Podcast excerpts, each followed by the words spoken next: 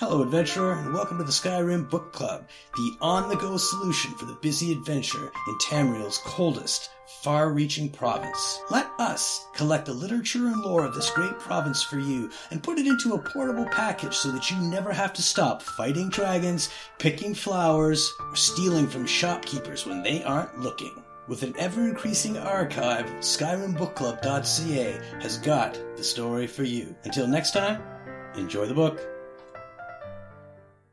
Valerica's Journal by Valerica. Valerica's Notes on Attuning the Portal to the Soul Cairn. 27th Last Seed. Harkon's short sightedness is becoming a serious problem. I've warned him time and time again that his foolish prophecy would cast far too much light on our people, and yet he refuses to so much as listen to a word I say. I've become less a wife and more an annoyance in his eyes. Devoting attention to my work is the only solace I can find while enduring his ridiculous crusade. 28th last seed. I've had a breakthrough today. I was able to attune the portal vessel to the soul cairn properly by using a small sample of ingredients. Although the portal opened for only a few seconds, I'm confident that with the proper formula, it can be sustained indefinitely. I feel like I'm missing a key ingredient. Something of sufficient potency that can resist the forces trying to prevent my intrusion. Communing with the ideal masters has proved worthless. They speak in riddles and offer no assistance whether I ensure them a steady supply of souls or not. If I'm to escape Harkon's clutches, I need to keep the portal open long enough to carry me away from here.